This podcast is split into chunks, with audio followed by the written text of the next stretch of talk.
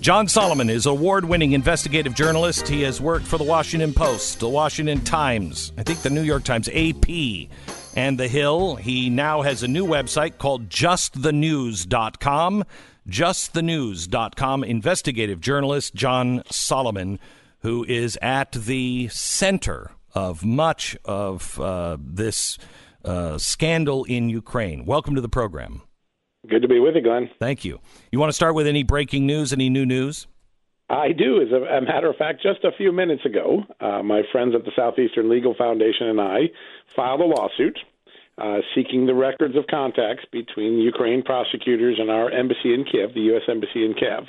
These are some of the contacts that are at the heart of this uh, impeachment trial, and we're at really the focal point of my early reporting on this there there was a dysfunctional relationship between the frontline anti-corruption fighters in Ukraine and our embassy, and that's why I wrote the stories that I did. Um, I put a FOIA in uh, seeking open records request for this information. It hasn't come, and so today, with the help of the Southeastern Legal Foundation uh, and a great law firm here in D.C., uh, I filed lawsuit to try to compel the release of these documents. I think they'll give us tremendous insight into what was going on between Ukraine prosecutors and the embassy on all sorts of issues, from the Joe Biden Burisma questions to uh, other anti-corruption cases that were going on at the time. Okay, so so what what what does your gut say that they they will show or prove? Well, uh, my reporting shows from the in past. Remember, there's a Ukraine prosecutor who says that they were uh, the United States government was pressuring Ukraine prosecutors not to pursue certain cases, including a case against a George Soros funded uh, non government uh, organization, uh, a nonprofit. Um, and State Department officials confirmed to me before I wrote that story that, yeah, that did go on. And then we had some of the testimony during the impeachment where they acknowledged that the State, the State Department acknowledged it was pressuring Ukraine prosecutors not to pursue certain people. I think we're going to learn a lot more about what motivated those contacts, who who those people were, and what sort of communications uh, were going on between the prosecutor's office and the um, embassy. At the time, we had the Manafort case going on. We had uh, the questions about Burisma and Joe Biden, and there was an active investigation in 16. Uh, I'd like to know what was going on, what sort of function, what sort of communications, who was politically involved. And uh, hopefully, when we're done, we're going to learn a lot more than what we know now. So, John, what do you expect or hope will come out of this trial uh, when Ken Starr and Alan Dershowitz and the Trump team step to the plate uh, in probably 10 days from now? Yeah. Listen, it's been a one sided story so far, just like the beginning of the Russia collusion story, right? And everybody was certain on January 9th uh, of 2017 that the Christopher Steele dossier was gospel, and oh my God, our president was an agent of Russia. And three years later, we learned out that all of that turned out to be bunk. The most important thing about politics and, and about investigations is that there's two sides to a story. There's two pieces of evidence. Uh, and right now, we've only seen one side of it. And I, I believe in the trial, we'll be, begin to see a lot of different new pieces of evidence. For instance, if the president uh, was interested or concerned about corruption. Were there specific people around President Zelensky, the new Ukrainian president, that he might have been concerned about?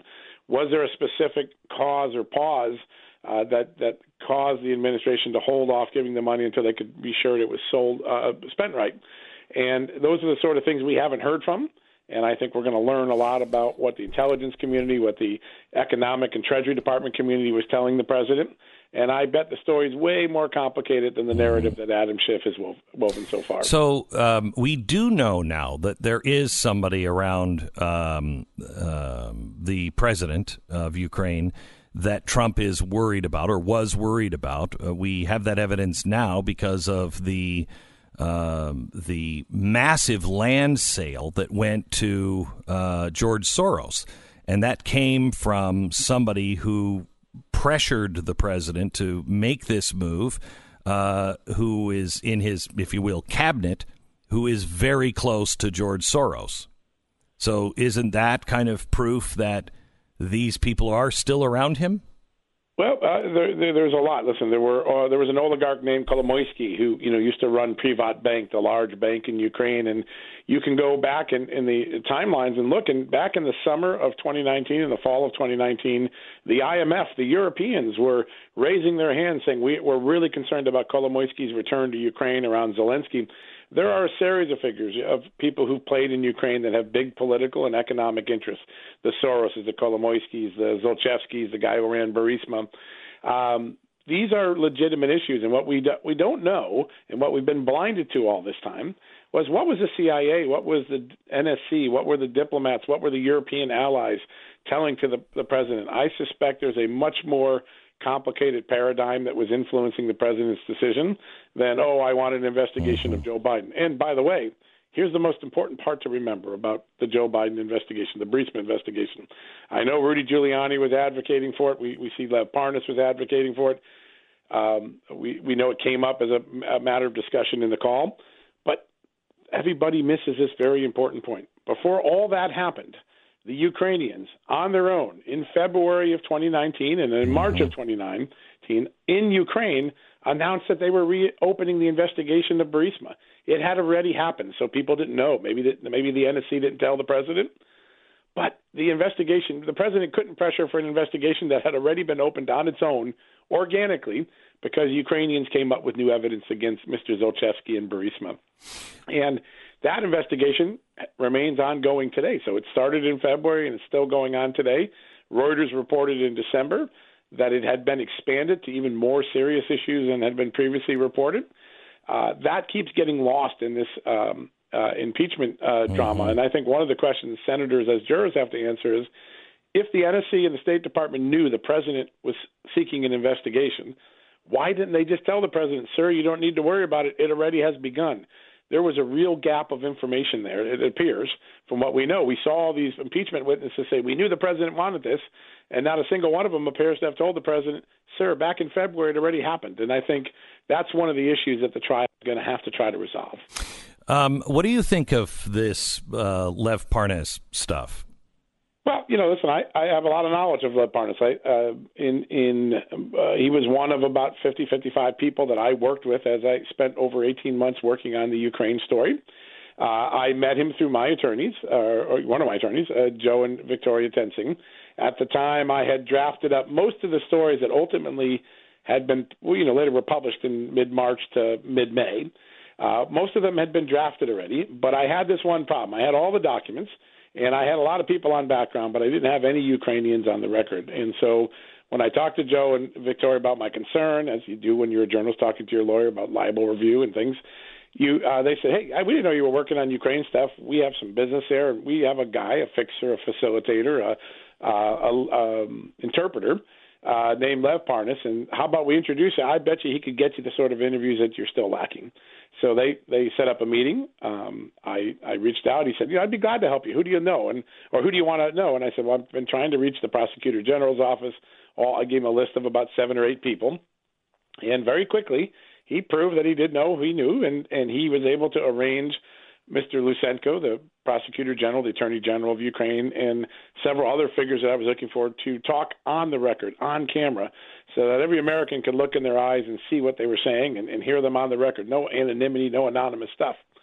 And so, you know, in that respect, he was helpful. Uh, he had his own motives, his own interests. He had business interests. I knew he worked for Rudy Giuliani. I knew he worked for lots of other people. He told me he worked with lots of other reporters. Doesn't surprise me. This is what reporters do on a daily basis, particularly when you're working in a foreign country. You have what we call fixers or facilitators mm-hmm. on the mm-hmm. ground because you're not in Ukraine full time, and so mm-hmm. you have people that have contacts. And and hey, could you get this person to talk to me? And and when that happens, I, one of the things that is, hopefully will become public. Uh, every time Lev Parnas arranged an interview, I always went through the press office of the official government agency after that. So if he opened the door, I still went through the official channels to make sure there were no side deals, no unusual behavior. And, and in all those cases, I put those interviews out. The videos are public; everybody can see what happened. Um, beyond that, you know that that's what Lev did for me. And uh, you know, obviously, he had some issues in his background. When you're dealing in Ukraine, you meet lots of colorful characters. He was one of them. Yeah. All right. I want to I want to talk to you. Uh, I'll, I'll, tell you what Rudy Giuliani told me about him, uh, and then I'd like to get your your uh, best guess on what on what's what's happening uh, sure. with him uh, and the president and, and him with the with the left in Congress. John Solomon, investigative reporter. Uh, you can you can now find his work. He's he's gone and done his his own thing. It's a new media outlet, justthenews.com, justthenews.com.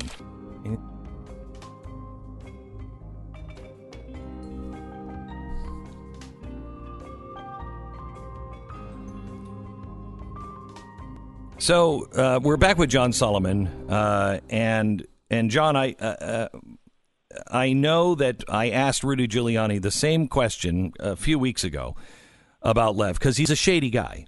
And uh, he said, Look, Glenn, when you're in a foreign country, and especially a country like Ukraine, and you're looking to find out the details of the underworld, you're not going to meet all of the finest people. Uh, and he said, This guy, just like you said, I used him to. Um, uh, you know, uh, line up conversations and help me connect. Blah blah blah. Right. What is the what is the the text messages that were that have been shared this week. Any idea what that was about? I don't. I mean, I mean, listen. There's a lot of text messages. Some of them involve my efforts to report and, and to and to get see if he could open up doors for me to talk to people. That's the normal reporting that goes on every day, and I don't think there's anything untoward about them. There's a lot of things he was involved in that I wasn't aware of at the time. I never heard about this monitoring effort of um, the ambassador uh, or who this guy was, this uh, congressional candidate. Um, it you know it, it was clear to me and early on, Lev Parnas and I when I talked, I said, you know, what motivates you to to uh, work on this with me? And he said. The, and it, it's a very profound statement. And, and, and I will say this too: when I dealt with him, I found him to be professional. He didn't do anything untoward. He didn't suggest anything untoward. Uh, he was a character, you know, uh, funny, yeah. garrulous but uh, never had any idea that he was involved in any criminality or anything like that. He, you know, he seemed a pretty straightforward guy. And I asked him, you know, why why would you want to help me on this? And he said, I've watched Ukraine for 20 years say they're fighting corruption, and we go through the same cycle. Every two years, a prosecutor's named. Two years later, he's deemed corrupt. We name another prosecutor, and corruption never gets fought. And uh, and right now, in my country, uh, my home country in Ukraine, I see uh, uh, a real dysfunction between the embassy, the prosecutors, and the what we would call the FBI, NABU. And I want to help you bring that to light because at some point we got to fix it, or every time we spend money in Ukraine, we're putting it down the toilet. And so he had a very impassioned view, and his view was very identical to what I had been hearing for six or eight months from Ukrainians on the ground. And when I did the epic interviews with, you know, the Attorney General and some of his top deputies in Ukraine, they said the same thing, which is yeah. our relationship is so bad with the embassy right now. I'm not sure we know how to fight corruption, and uh, that appeared to be what motivated him in helping me. These other things that were going on, what he and Rudy were doing, uh, you know, I had general idea that Rudy was doing his own investigation in Ukraine. Eventually, after my stories ran, he shared his findings with me, and I was grateful that he did. But um, I think a lot, you know, everybody in Ukraine has an angle. Everybody in Ukraine has a motive. Uh, it's a com- country where people are endemically corrupt, and, and I was aware of that. I said so in all my stories, uh, and I tried my hardest to make sure no one motive, no one angle would influence the story. I stuck to the facts. When when I got these prosecutors on record, I went to the State Department. I took ten days and waited for the State Department to give me an answer. So you know, I think the reporting wasn't influenced by it, uh, but where, where you know was he doing some things? I think we have to figure out what what exactly he was doing. It didn't affect my reporting, but it's certainly intriguing in, in the middle of this impeachment that it suddenly surfaces uh, as the Democrats begin to make their case. As a journalist, how do you deal if this is you're now just coming across him? How do you deal with the you know the note that he wrote in the hotel uh, and uh, and his new you know, testimony now on television at least that yeah. Donald Trump was up to, you know, I guess no good, uh, and he knew it. Uh, how, how, do you deal with that? Uh, you know, uh, every person has to answer for the content. What I have to answer for are my stories. Were the stories that I wrote in March and April and May accurate? No, but, so what? But I'm what I'm asking yeah. you is, as yeah. a respected, in my opinion, a respected uh, journalist. Sure. How do you handle this now? Would you be reporting this the way the press is reporting this now? Are they being responsible? Well, here's the funny thing. A lot of Lev Parnas has said a lot of things about me in the last uh, 24, 48 hours. Not a single news outlet that's reported on those things even called to get my side of the story or to see if it's mm. true. Uh, that tells you something about yeah. the nature of reporting today. And it's why we got, okay. when I say we, the news industry got Russia wrong and why they probably have a lot of the Ukraine story wrong now the way you deal with these things is you, you, you listen to Lev and you write his side story, but you also go talk to the other people, the Victoria Toensings and the Joe diGenovas and the Rudy yeah. Giuliani's and I. For months, I kept watching that people say, uh, uh, I just took Rudy's stuff and wrote it. It's the other way around. I wrote my stuff, and then Rudy gave me his stuff afterwards. Right. You can confirm that with Rudy. Right. But no one in the press even cares about timetables, facts. So, There's a hysterical, sad. breathless crazy part of the media today, and we don't get things right, and we let our American public down every time we do so. I've got about a minute, so I need to uh, phrase this quickly. Uh, the Hill said they're going to do an investigation on all of your stuff, and it was widely reported that you were under yeah. investigation by the Hill. Then we hear nothing about it. Did they investigate? Did they do anything? Did I don't know. I, I haven't heard from them. I will say this: it was my idea. I encouraged them to do so because I think when people look at the facts of my story, everything's going to be fine. But so far, I don't know anything more than what's in the public. Uh, I remain confident that what I reported was accurate, that it was balanced, that it had the right context, it had the warnings about Ukraine being corrupt. And I think anyone who went and took a look at my response to Colonel Lieutenant Colonel Vindman when he attacked my yep. reporting, I just put all the facts out. John facts Solomon uh, from justthenews.com. That's justthenews.com. John Solomon, we'll talk to you again.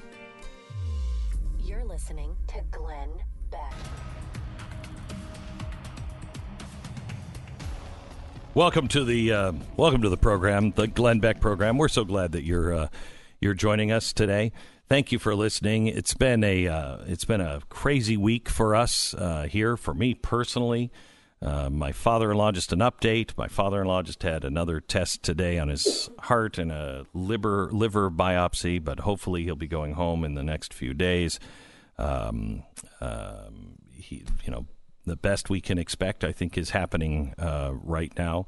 Mary uh, got an update from uh, the doctors yesterday. My my daughter Mary is um, at UT Medical, where she is uh, has undergone brain surgery, the first of probably two, um, and the technology is just remarkable. And what doctors can do today is is truly remarkable. Um, we got some good news from her yesterday that they have to do another kind of another invasive test where they where it involves putting one side of the brain asleep uh, and then having her awake and talk to her and have her move. And then they wake that side of the brain up and put the other side of the brain to sleep. It, it's it's crazy crazy what they can do today.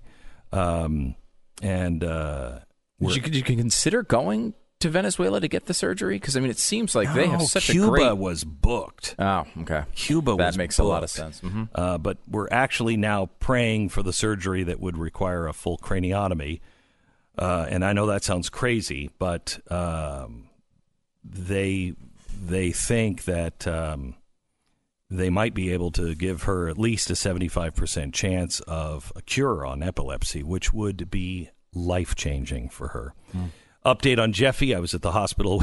I left my daughter's hospital. I went cross town to Jeffy's hospital, where he just had a uh, uh, gallbladder removed. Um, he had uh, gallbladder and something else that you never think of in your body uh, was was involved. I know so many of his organs have tried to escape. It's interesting to see them removed. This one was yeah. This one was practically jumping out of his body. yeah. Uh, and uh, I I got the list of the things he can eat, and he's almost suicidal. Uh, it's like there's nothing on that that now without your gallbladder, you are well. You might like legumes mm. and nuts.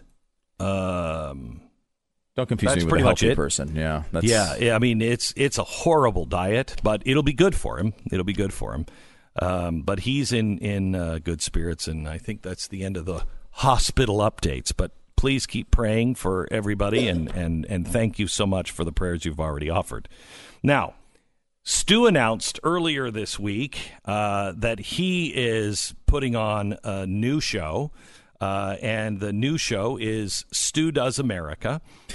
It is a. It's like uh, it's like the Daily Show with Trevor Oliver, except funny. John Oliver, I believe, Uh, and he's also uh, not yeah, the J- uh, no. Daily Show. And also, I would Yeah, Trevor. I mean, I meant Trevor Noah. Trevor Noah. Got Yeah, it. Trevor you're, Noah. You're combining the two names. Yeah, Yeah, I can. I I I've blocked Trevor Noah's name and everything. wow, is that an unfunny show? Um, but it will air on on Blaze TV and YouTube. You just have to go subscribe to Stu's uh, YouTube page, which is Stu Does. if you go to America, right? studoesamerica.com, you'll get all the links there. Okay, so just subscribe and you can watch it. Also, podcast. You can get it uh, if you listen to podcasts at all. If you're listening to this as a podcast, please subscribe as well. Okay. Um, and so tomorrow on my podcast, I'm doing something that we've never even considered and we've never even done personally with each other. And I took the podcast in 90 minutes and I just interviewed Stu about what his journey over the last 20 years uh, with me. Because it's the 20th anniversary of the radio show this week, basically. Uh, and yeah, we go over a lot of the big news stories. If you remember, the big stories that the show has been involved in, how the show kind of came together initially. Uh, basically, the, all the behind the scenes that you can think of. Yeah, and we got to about half of it, Yeah. and and it was an interesting conversation because I found myself really curious about what Stu had to say because I had no idea. We've done so many things, like we were just talking about it off the air. I have no idea what he was thinking or where he was or or anything outside of a decision making meeting when we decided to go to Fox. And we were talking about when we went to CNN none of us wanted to go. We didn't want to do. We thought that was a, a bad deal at first. I went kind of against my will, and Stu was really like, "I don't want the cable news is not where we want to be. Let's just be funny and y- yada yada yada." And I don't know if it was a good thing or a bad thing that we went to cable news, but we did. Um, we did. Here's a clip from the podcast that you'll be able to hear tomorrow anywhere you get your d- podcast. But if you're a Blaze TV subscriber, you can get it right now. It's a fascinating 90 minute uh, look at the behind the scenes. Here's what I asked Stu. Um, what did we learn? What did you learn from CNN and that experience? Listen to his answer. What was the biggest thing you learned first from CNN? Well, you know, it was interesting that we even got hired there. I mean, I remember thinking there was no chance that was going to actually happen. Yeah. Um, and they put us on, and I was, you know, they were I bought a house, if I'm not mistaken, before they made the offer. Yes, I believe that's true. We were happy about that, by the way. Uh, that was really exciting for us. Uh, that was that's the way every move happens. Glenn Mm-hmm. makes goes and buys a house before we lock it in, and then we are like, oh, well, now we I guess we have to go. I mean, Yeah. he owns a, owns a home there. Right. Um, yeah, I mean, it was because we there was some conflict internally. I think at that point as to whether a cable news show was the right thing. Mm-hmm. You know, I mean, we the show was doing really well on radio. We were growing quickly. You were pretty well known.